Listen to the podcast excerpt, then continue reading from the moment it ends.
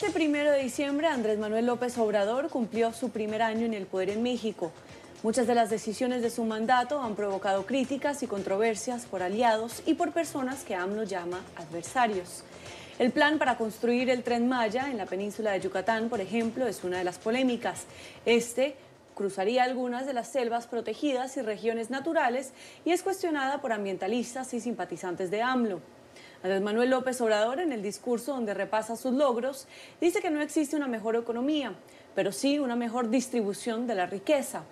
Busca también disminuir la incidencia delictiva en el país con el fin de pacificar a México, cosa que aún es criticada. El TEMEC es uno de los logros de AMLO que a principios de su presidencia el mandatario estadounidense Donald Trump amenazaba con retirar al país del acuerdo. Para analizar este y otros temas nos acompañan a mi derecha Paulina Chávez, ella es analista política. Paulina, bienvenida. Gracias, encantada de estar aquí. Y a mi izquierda José Díaz Briceño, él es corresponsal del diario Reforma en México. Gracias. Bienvenidos ambos. Bueno, vamos a iniciar entonces eh, con algunos de los triunfos de AMLO. Eh, el TEMEC ha sido uno de ellos, pero por el momento no ha sido ratificado ni por Estados Unidos ni por Canadá. ¿Cómo vemos esa situación actualmente y sobre todo para México? Bueno, yo creo que aquí sería, eh, sería necesario hacer una precisión. El TEMEC fue negociado y todavía firmado en su último día de gobierno del presidente Enrique Peña Nieto. El presidente López Obrador, incluso durante la etapa de transición, dio su apoyo y envió a un representante, a Jesús Seade, que ahora funge como subsecretario para América del Norte, pero es uno de los acuerdos negociados por la anterior administración que claro que el gobierno del presidente López Obrador pues eh, identifica como un instrumento crucial para mantener la economía y la integración de Norteamérica. Entonces creo que es positivo que haya brindado su apoyo y que siga empujando fuerte por esta ratificación que ciertamente pues todavía no vemos con mucha claridad cuándo se puede llevar a cabo. En términos de, logros, yo creo que el, el, mayor logro, y me atrevería a decir que prácticamente el único logro de la administración de López Obrador, ha sido esta emoción que le ha contagiado a la gente y este altísimo grado de credibilidad y de confianza que tiene únicamente por las cosas que dice todos los días en la mañana, porque son cosas que no han venido acompañadas ni de datos duros ni de ejemplos concretos de cómo se han podido implementar. Creo que lo único que ha logrado ha sido energizar a la gente, a su, base que sigue fiel, que sigue eh, apoyándolo incondicionalmente, pero vemos cómo prácticamente todos los indicadores, los de la economía, los del empleo, los de la seguridad, con un énfasis especial, están peor que hace un año. No hemos visto planes concretos, no hemos visto avances concretos en, ningún, en prácticamente en ninguna materia. En el mejor de los casos, pues se han esbozado algunos planes, se han esbozado algunas ideas, pero en casi todos ellos, como tú bien mencionabas, con el tren Maya, con otros proyectos de infraestructura como el del aeropuerto, pues han respondido a ocurrencias, a improvisaciones y hemos visto cómo la implementación, pues prácticamente ha sido un desastre. Pepe, ¿en desacuerdo o de acuerdo? No, a mí me parece que eh, en general es, bueno resaltar eh, la incoherencia que hay entre el discurso del presidente y las realidades, pero también es importante recalcar que de acuerdo con la encuesta más reciente de nuestro diario, justamente Reforma, eh, tiene una popularidad de alrededor de 68%. Esta es una popularidad relativamente alta, comparable a la que muchos mandatarios tienen al principio de su mandato, pero no deja de sorprender realmente la fuerza que tiene a pesar de todos estos, digamos, tropiezos, principalmente en el área económica, donde la economía está estancada, un crecimiento de 0% y una, eh, una violencia, que, seguridad que eh, se, perfila para tener el año más alto este año con más de, eh, en este momento más de 29 mil homicidios. Se espera que supere la cifra de 36 mil el próximo año. pero en este año, a finales de este año. Entonces, ¿por qué su popularidad es tan fuerte? Eso es un enigma. la gente, sin duda, ah, fue, dio un, un cambio, un giro total a la política mexicana cuando fue elegido Andrés Manuel López Obrador. La oposición realmente está desaparecida, no hay una coherencia.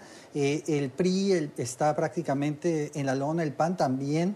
Entonces, López Obrador, con estas eh, conferencias mañaneras, de las que lleva creo que más de 200 todos los días a las 7 de la mañana, se ha convertido en el actor de referencia día y noche en México. Entonces, eh, a fuerza quizá de repetición, su figura se, mantiene pues popular.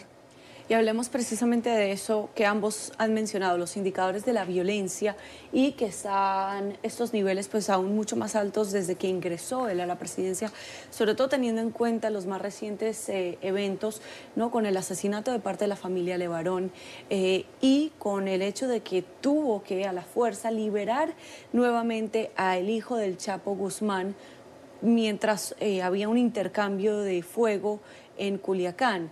¿Cómo vemos esos indicadores de violencia, Paulina? pues muy preocupante porque creo que es una situación generalizada en buena parte del territorio mexicano. Eh, vemos efectivamente cómo los indicadores siguen subiendo y lo peor es que no vemos una respuesta adecuada por parte del gobierno. No hemos visto planes de fondo, no hemos visto una estrategia de seguridad, que por ejemplo es uno de otros eh, factores que precisamente generan preocupación aquí en Estados Unidos para la cooperación bilateral en esa materia.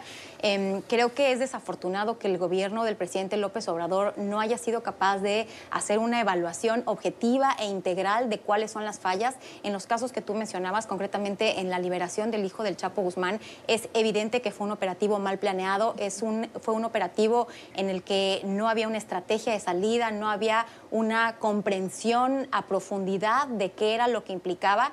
Y después nuevamente con esta gran arma que es el discurso de AMLO, pues trató de cambiar la perspectiva al decir que se trataron de salvaguardar vidas humanas cuando en realidad el haber hecho un operativo tan deficiente, tan, con tan poca planeación, fue lo que principalmente puso en, vida, en, peligro la vida de todos esos civiles y de todas esas personas en Culiacán.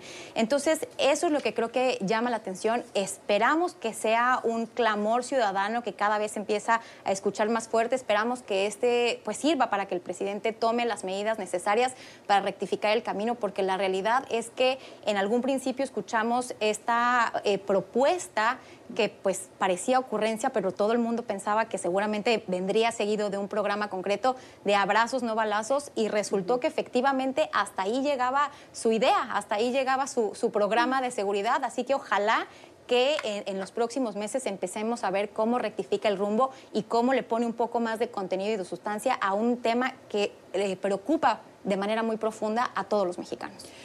Pepe, ¿y cómo vemos eh, por tu lado la implementación o la falta de implementación de estrategias para combatir la violencia en México? Creo que si uno le pregunta a los especialistas, nosotros que somos periodistas y vamos con ellos, eh, nos dirán que el principal motor de la violencia en México es la impunidad. Eh, más del 98% de los crímenes no son castigados en México y eso alimenta que ya sean criminales comunes, altos criminales o grupos del crimen organizado se atrevan a hacer eh, el tipo de matanzas y, y, crímenes tan crueles que vemos cotidianamente. Entonces, eh, las recomendaciones ya están ahí sobre la mesa desde hace mucho tiempo. La única manera de construir una sociedad con Estado de Derecho en México que disminuya, disminuya la violencia son tener procuradurías, eh, eh, fiscalías fuertes, eh, policías locales fuertes, una construcción de un sistema judicial también fuerte. Y todos estos rubros no han sido el centro de la propuesta de López Obrador. Por el contrario, y a pesar del discurso otra vez, el presidente se está pues basando en una estrategia que por años se ha mostrado que no ha sido eficaz. Él dice abrazos, no balazos, pero en realidad eh, el no basarse en el ejército, según dice en el discurso, no corresponde con la realidad, porque justamente la creación de la Guardia Nacional al inicio de su mandato está basada básicamente en la legalización del ejército patrullando las calles en México. Se desbandó a la Policía Federal, un organismo civil que por primera vez en México estaba teniendo cierta efectividad pero entonces básicamente el presidente le entregó al ejército las llaves del motor de cómo controlar la violencia. Y sin embargo, incluso en lugares como eh, este operativo fallido en Culiacán, lo llevó a cabo el ejército sin participación de la Marina, sin participación de otras eh, autoridades y aún en esos casos está fallando. Ha habido eh, ahora un evento en días pasados en Coahuila, donde más de 20 personas murieron y las fuerzas federales no están ahí. Entonces, a pesar de que ha basado su, eh, digamos, su esfuerzo en las Fuerzas Armadas, estas no están rindiendo el, el, beneficio y es una prolongación básicamente de algo que hemos visto por 12 años. ¿Y cómo ven o cómo va la Guardia Nacional por ahora? Yo creo que desafortunadamente la Guardia Nacional, al igual que otro de los proyectos emblemáticos de AMLO, no vino acompañado de un análisis profundo de qué era lo que se tenía que hacer y cuál sería la mejor forma de implementarlo. eh, vimos cómo era algo que vivía en el ideario de, de la administración, en los planes de la transición, desde que se estaba preparando para tomar posesión, pero a la mera hora, a la mera hora de implementarlo y obligado en buena medida por el, la amenaza arancelaria del presidente Trump, pues se terminó echando mano de una mezcolanza de gente de diferentes organizaciones. Eh, en su momento vimos notas en las cuales ni siquiera se les habían dado uniformes de la talla correspondiente a los elementos y creo que pasa, eh, como lo he mencionado, por un tema de improvisación, de que no hay una estrategia de fondo ni no hay, y, y no hay eh, una, una inteligencia de qué es lo que se pretende alcanzar y sobre todo una capacitación adecuada para todos estos elementos. Entonces, eh, hemos visto cómo han pasado esto, precisamente de, en, un primer momento de buscar combatir la inseguridad que aqueja a muchas regiones de México, a prácticamente ser el muro del presidente Donald Trump. Están enfocados básicamente en detener migrantes y no creo de ninguna manera que esa sea la forma para emplear a este nuevo cuerpo eh, diseñado para atajar los problemas de violencia. Entonces creo que, que, que, nuevamente volvemos a esta parte, ¿no? La, la, el discurso no corresponde con las acciones y las acciones no están motivadas por un análisis profundo, por un diagnóstico correcto y por una implementación exitosa. Pepi, ¿sabemos por qué hay esa falta de estrategia? O sea... Mira, eh, eso es, una, es un verdadero enigma y no solo de nosotros, pero eh, justamente apenas, eh, digamos, en agosto de este año, es agosto, no, perdón, en, en, octubre de este año, después de que ocurrió justamente el desastre eh, de Culiacán, el, la liberación del hijo del Chapo Guzmán, eh, después de un operativo fallido, el gobierno de Estados Unidos preguntó y dijo, ¿dónde está la estrategia? Eh, nos urge saber exactamente cuáles son los pasos que se buscan eh, seguir y es algo que han venido reclamando durante todo el año. El presidente López Obrador dice que es, la estrategia está en su Plan Nacional de Desarrollo que dio a conocer a finales del año pasado y después en febrero se presentó una supuesta estrategia de unas cuantas páginas de pacificación del país. Ese es el discurso que llevan a cabo eh, la administración. Y entonces ellos eh, consideran que esto es la estrategia. El gobierno de Estados Unidos le dice, no, no, no, lo que necesitamos es una estrategia con métricas, con, con indicadores específicos en los que van a basar su éxito. Algunos dirán que el gobierno de Estados Unidos buscaría número de extradiciones, eh, detener flujos de drogas que cruzan por la frontera, pero incluso el propio gobierno mexicano podría definir indicadores que vayan respecto a su propio interés nacional. En particular, algunas organizaciones dicen que se reduzca la tasa de, eh, de impunidad que se ve en distintos eh, temas como los homicidios. Y esa es la parte donde no vemos nada. Bueno, entonces claramente hasta el momento, pues Andrés Manuel López Obrador no ha logrado combatir la violencia. ¿Qué triunfos eh, o qué obstáculos más enfrenta esta administración? Pues mira, yo creo que en la economía hay, un gran desafío también. Desafortunadamente no hemos visto, al igual que en otras materias, un plan eh, que nos permita pensar que, es, que la economía va a mejorar en los próximos uh, meses o incluso en los próximos años. Hay un gran, eh, hay un elevado grado de incertidumbre eh, precisamente por estas políticas llenas de improvisación y ocurrencia que se han presentado. También porque pues no ayuda el hecho de que la ratificación del TEMEC todavía esté en el aire.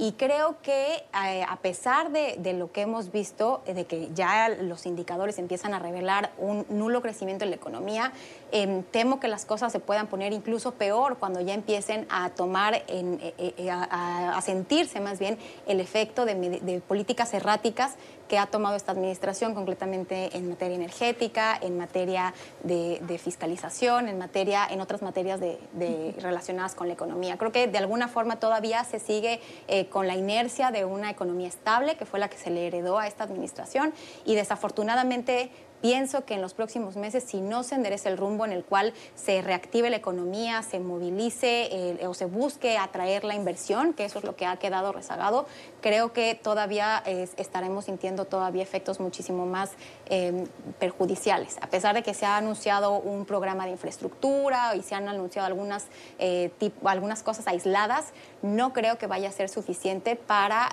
pues mantener una economía pujante y creciente, que fue al final del día lo que prometió el presidente. Y de hecho AMLO dice que no hay una mejor economía, pero sí una mejor distribución de la riqueza. ¿Eso es cierto, Pepe? Mira, esa es una cuestión muy difícil de probar, porque simplemente no ha pasado ni un año para sentir que sus políticas sociales, que él presume tanto, puedan ser evaluadas. Ni siquiera las, eh, los programas que se proponen para 2020, para el presupuesto 2020, eh, para eh, seguir los planes que ha establecido de becas a jóvenes, becas para adultos, todo esto, no tienen ningún tipo de herramientas de medición tampoco. Son programas que el Congreso dice que va a fiscalizar, pero no existen las reglas para poder medirlos. Y esto obviamente abre muchas interrogantes sobre si exactamente esta reducción de la desigualdad ha ocurrido o no. Ahora, eh, también hay que decir que eh, a diferencia de lo que se podría creer, eh, el gobierno de López Obrador es un, gobierno que en, el área económica ha sido muy ortodoxo. Ha restringido de una manera muy fuerte el gasto, no ha gastado, ha, habido problemas justamente de activación de proyectos de construcción que, que, se han deprimido. Básicamente la construcción es uno de los sectores que ha caído en México porque el gobierno no está gastando. Incluso eh, se habla de cosas tan dramáticas en algunos ministerios del eh, gobierno mexicano que no hay ni siquiera papel. ¿No? para escribir, porque se está restringiendo muchísimo. Obviamente hay prioridades del presidente, se gasta en rescatar la industria petrolera, se gasta justamente en las ayudas sociales directas, eh, no a cambio de que vayan a la escuela, no, no, no, ayudas directas de dinero en que algunos ah, en béisbol, ¿no? Hay prioridades para el presidente pero eh, el gasto ha sido controlado, eh, se ha eh, endeudado igual que los gobiernos anteriores, pero no, es una, no es un gobierno que podría ser definido como un gobierno de izquierda como tal. Y esta cuestión pues nos lleva a, otro, a otro punto. Básicamente el presidente está apostando a evitar la incertidumbre económica a partir de que se ratifique el Tratado de Libre Comercio renovado, el TEMEC, entre con Estados Unidos y, y con Canadá Nadie en su sano juicio pensaría que una alianza con Estados Unidos sería de un líder de izquierda de América Latina. Entonces, creo que a veces los analistas en América Latina pierden el sentido de que el gobierno de López Obrador no es un gobierno de izquierda a favor de, eh, pues digamos, las causas populares que normalmente se asocian a gobiernos como Venezuela. Bueno, muchísimas gracias a ambos. Se nos acaba el tiempo, pero gracias por acompañarnos en esta charla sobre México. Gracias. Gracias. Vamos a una breve pausa y ya continuamos con más de Cuestión de Poder.